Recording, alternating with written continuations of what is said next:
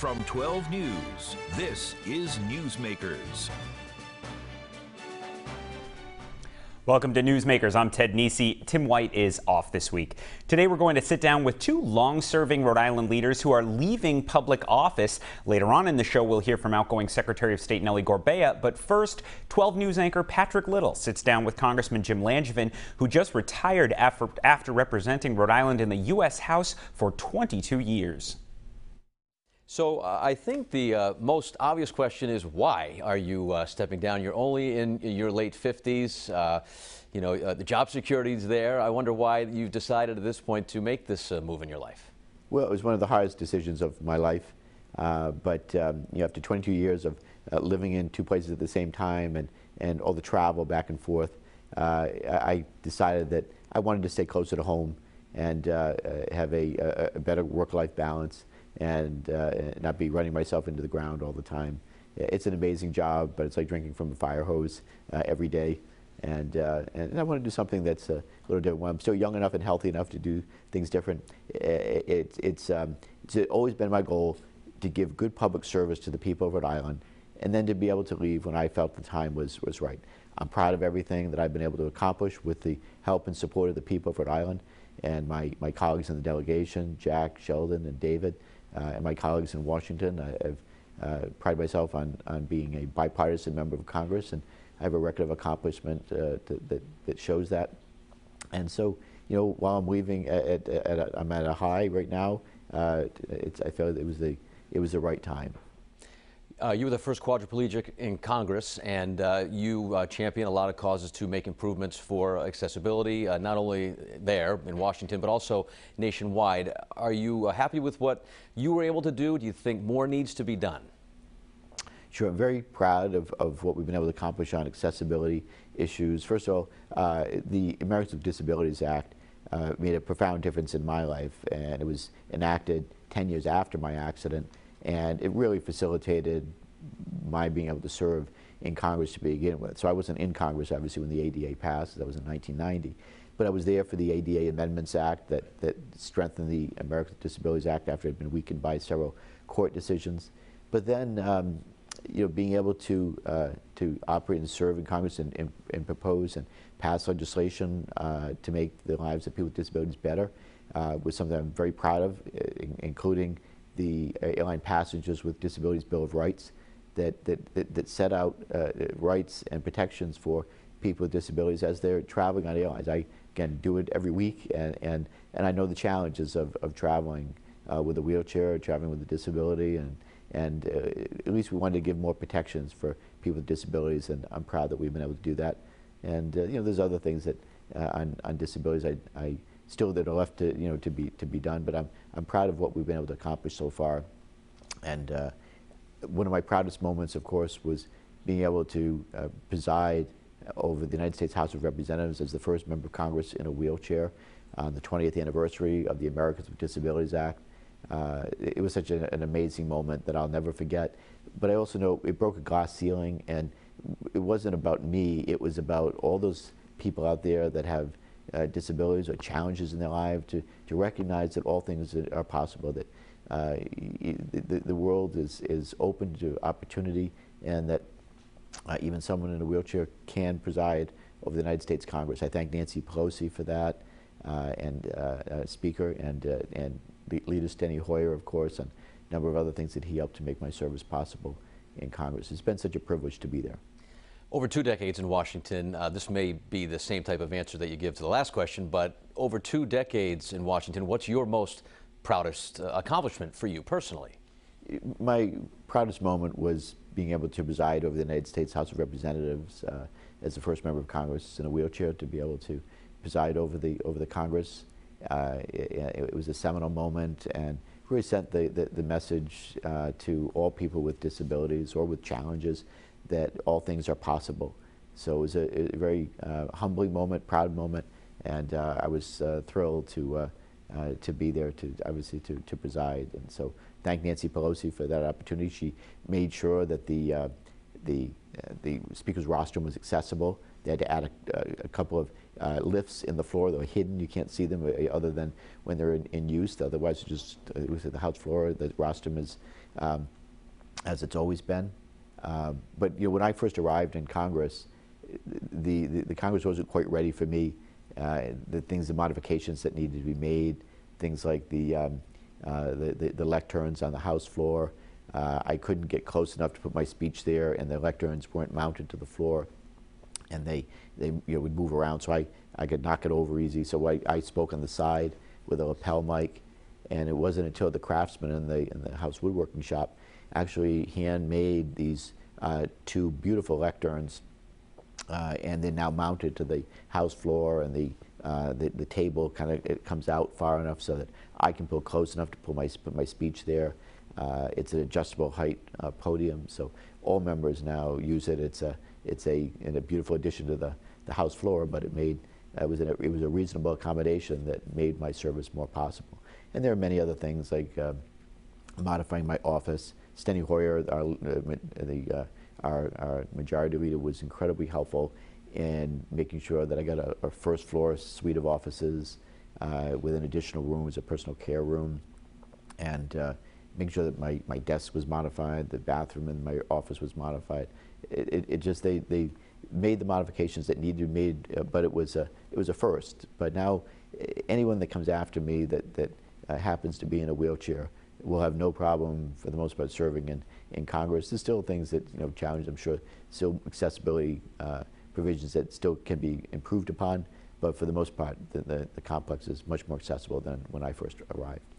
So uh, conversely, if that's the thing you're most proud of, what is maybe your biggest regret in uh, 20 plus years in Washington? Um, so uh, go back to um, proudest accomplishment.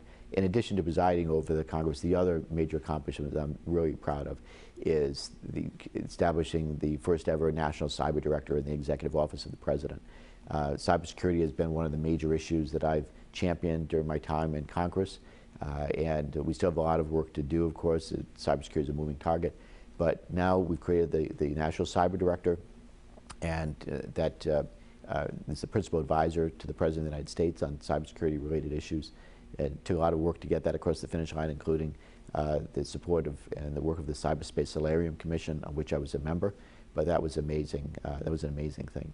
Um, in terms of um, biggest regrets, you, being there on January 6th and seeing the insurrection uh, that President Trump had, had uh, incited uh, was uh, among my biggest regrets or disappointments in seeing that and, and, witnessing that. Something I thought I'd never see in America, but it happened. And, and so I hope that those uh, who, who were involved in that insurrection continue to be held accountable.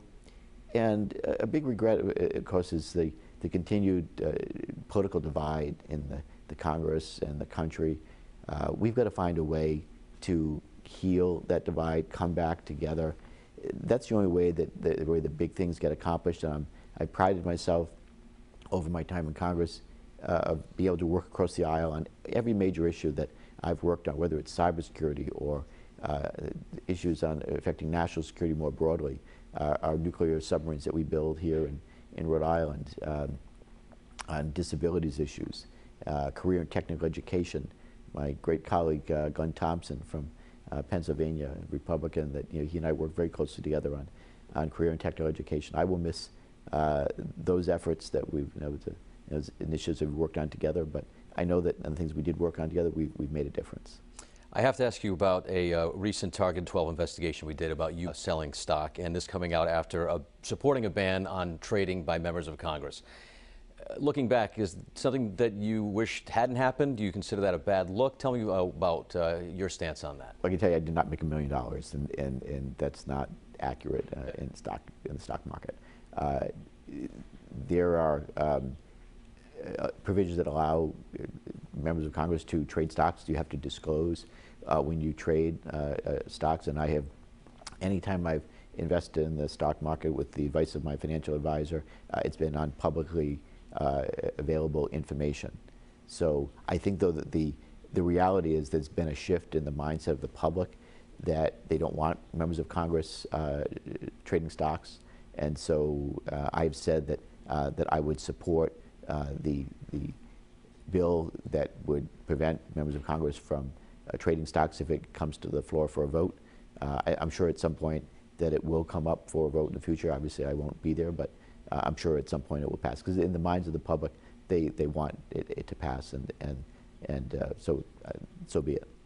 Final question for you is what's next? There's been some rumblings that you might become the next president at Rhode Island College. Are you interested in that sort of path, or are you just going to kind of sit back, relax, and, and take some time before you uh, maybe take on another challenge? Well, I love my alma mater, Rhode Island College, and I want to see the college thrive. Um, I, I, think that the Jack Warner, who's there right now, is the, the interim, is doing an amazing job. Uh, and he and I have met uh, because I would love to be able to support my, my alma mater in, in some way in the, in the future.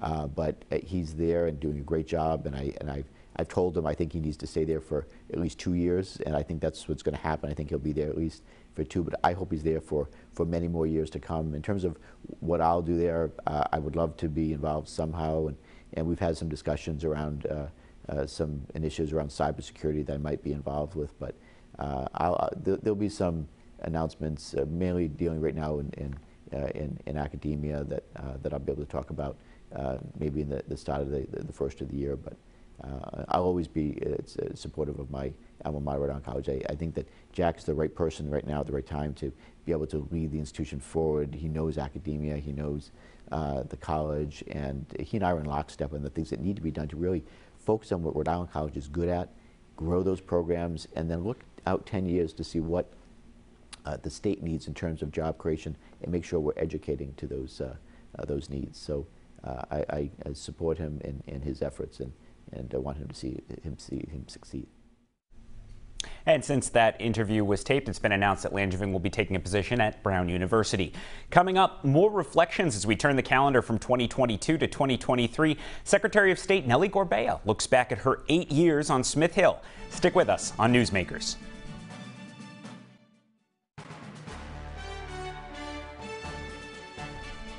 Welcome back to Newsmakers. I'm Ted Nesi. Nellie Gorbea has served as Rhode Island Secretary of State for the past eight years. Now she's handing over the reins to fellow Democrat Greg Amore, a state representative from East Providence. 12 News reporter Adriana Rosas Rivera sat down with Gorbea to reflect on her two terms as secretary and discuss what's next for her after an unsuccessful run for governor. Here's their conversation.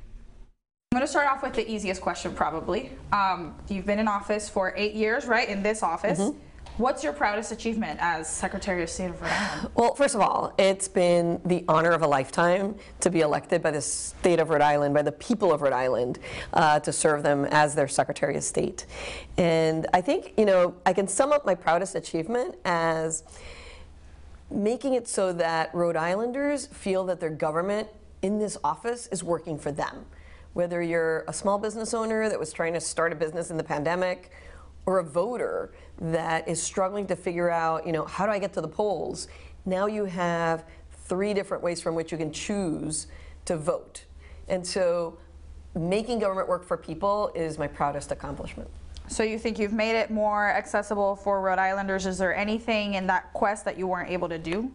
You know, um, of all the things that uh, I, I, wish I had been able to, to accomplish, I think the one is uh, building a, a, Rhode Island History Center, a state archives facility that would give Rhode Islanders a place to both celebrate our amazing history and our contributions and also to reflect about those moments when we really could have done better.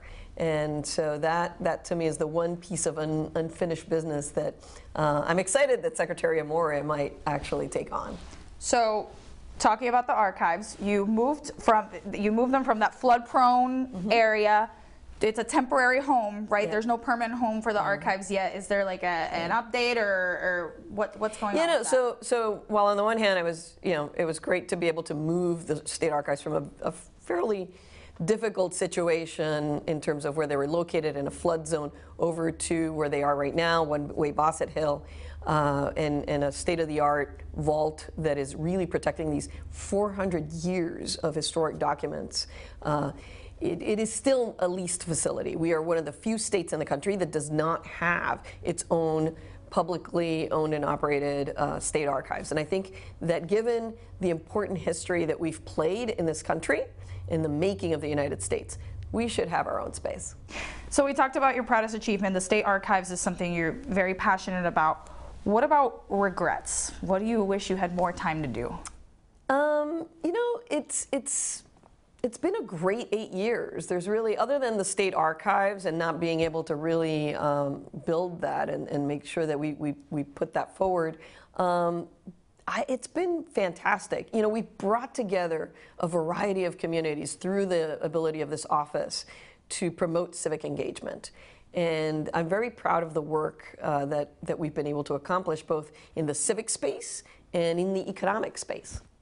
Do you think that the Secretary of State's office needs more power in certain areas? Is there something you would change about the office's purview? You know, I think that uh, leadership matters. And so, in many ways, this is an office that historically had been a filing cabinet and now is been transformed into being an agent for people, whether you're a small business owner or a voter or somebody who's interested in dis- rediscovering their history uh, or want to hold government accountable. So uh, I'm excited about Secretary Amore's ability to really continue this transformation and take it even beyond uh, what I was able to do in my eight years. Speaking of, Secret- of Secretary-elect uh, Amore, have you spoken with him? What advice have you given him?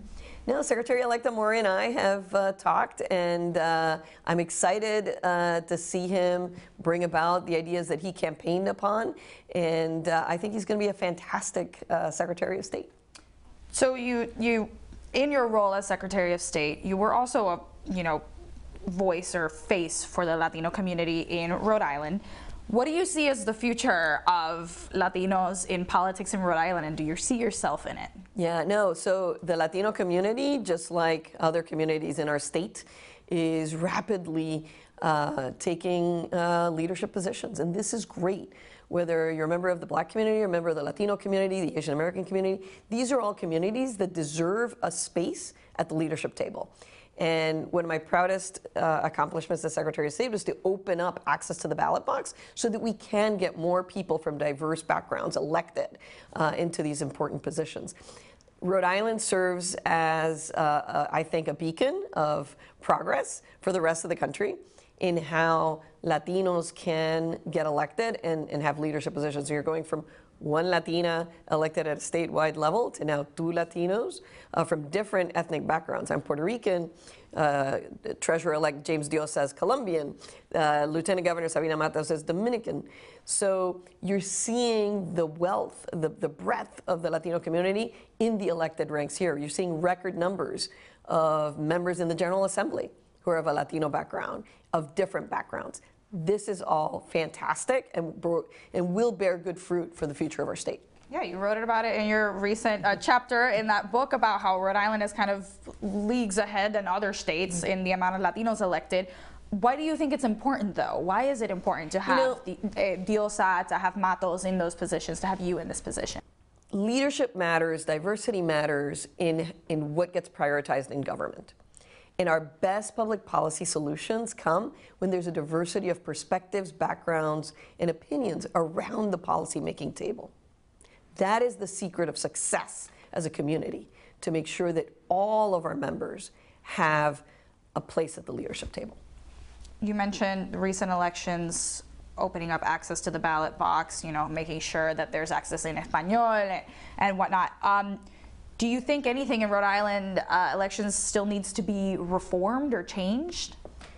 There's always work to be done in elections administration in this state. You know, from the minute the Constitution was written, it had to be amended. Our democracy is a work in progress. And so there will be other things that need to be taken into account, technologies that develop. You know, I'm very concerned about misinformation and disinformation in this in the realm of elections, and I'll be doing some work in that area hopefully in the next uh, several months. Uh, so absolutely, we cannot uh, sleep uh, at the wheel here. Elections administration requires ongoing, active administration and management and leadership uh, by our community.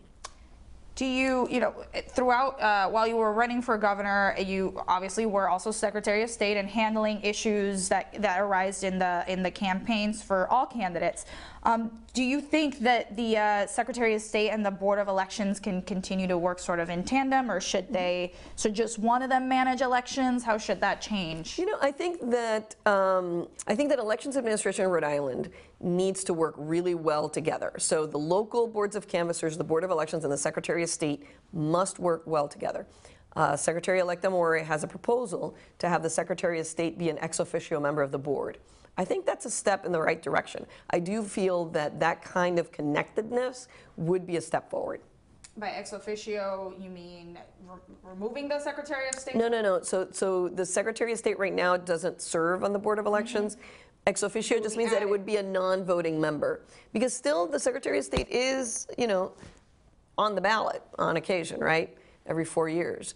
So, but, but by being an ex officio member of the Board of Elections, they would have, the person would have the right to be at the meetings in a, in a full, you know, in a, in a capacity where they're there for all the conversations. So it would give the Board of Elections and It- it- it the would- local it board of would- canvassers the most of the power in the elections. No, no, no. I think that, that, that the structure that we have, where the Secretary of State uh, provides a lot of the public information on elections, ha- handles the voter lists, helps prepare the ballots, the Board of Elections and the local boards of canvassers then run the day of elections, is a good system. The additional change that Secretary-elect Amore proposed, which is to have an ex officio position for the Secretary of State on the Board of Elections board, I think would help connect these two separate agencies in a positive way. Any regrets on how, um, as a candidate and your office and the Board of Elections, and how everyone handled the issue with the voting machines during the elections? We uh, have been able to work through um, a lot of the issues um, in with regards to the challenges that the new voting machines presented. And um, you know, I know that Secretary-elect Amore is got a firm handle on this going forward. What's next for you? Well, I am. I'm excited about uh, being invited to join the Pell Center uh, for International Affairs and Public Policy over at Salve Regina University in Newport. Uh, I will be a visiting senior fellow in cybersecurity and democracy, and I look forward to over the next several months doing some convenings, bringing elected officials together to tackle the issue of misinformation and disinformation, particularly in languages other than English. We have a real problem in this country where um, bad actors are feeding bad information to communities that don't completely manage English and operate in other languages. And this is a particular big issue for the Latino community, not just in Rhode Island, but across our country. And that fellow position is it is it uh, research? Do you teach at Salve Regina? How does that work? I'll be I'll be researching. I will be bringing people together to have conversations around these issues, and I'll be trying to do some capacity building among elected officials, particularly Latino elected officials in the region. So do you plan to run again in the future for any elected office? Uh, I am uh, done with electoral politics for me as a candidate, uh, but there are many other ways in which uh, you can contribute to the well-being of, of, of your community and of your state. And I look forward to doing that out of the private sector uh, to somehow figure out a way to help build community and to move Rhode Island forward. It sounds like you have unfinished business. So why make that decision to not run again? There is always going to be unfinished business in the public sector. Um, and I am grateful to Rhode Islanders for this amazing time as their Secretary of State. But I feel that uh, right now, in, in this moment, I can say that uh, it is through the private sector that I will make a change, that I will make a difference in our community. Tiempo de pasar, ¿cómo es? Pasar la batuta, eh? Yeah, you could say you could say it is time for others to lead that charge in elections and in elected life. You spoke a couple of weeks ago with the Knight Foundation on disinformation. Um, we, we covered it. And so, in your experience, you know, I think that talk mostly focused on the national level, but since you'll be doing work like this at Salve Regina, is that type of disinformation targeting Latino communities happen, happening here in Rhode Island? Absolutely. Misinformation, disinformation is targeting the Latino community in our state. We had a really challenging situation, for example, in public health with vaccinations, with COVID related uh, health information uh, because the internet has allowed information to come in from all places. It's not like the old days where you would only hear it in the radio and the TV or in your local press. Information is being disseminated from all over the place. And so it's very, very important that we educate our communities, all of our communities, as to how to judge whether or not information that they are being fed is actually accurate and, and for the good of their own well being. That was 12 News reporter Adriana Rosas Rivera talking with outgoing Rhode Island Secretary of State Nellie Gorbea. And that's all for us this week on Newsmakers. For all of us here at WPRI 12, I want to wish you a happy, healthy new year. Tim White and I promise another year of must see, in depth interviews here on Newsmakers all through 2023. We hope you'll join us every weekend on TV, online, and on our podcast. I'm Ted Nesi. We'll see you next week on Newsmakers.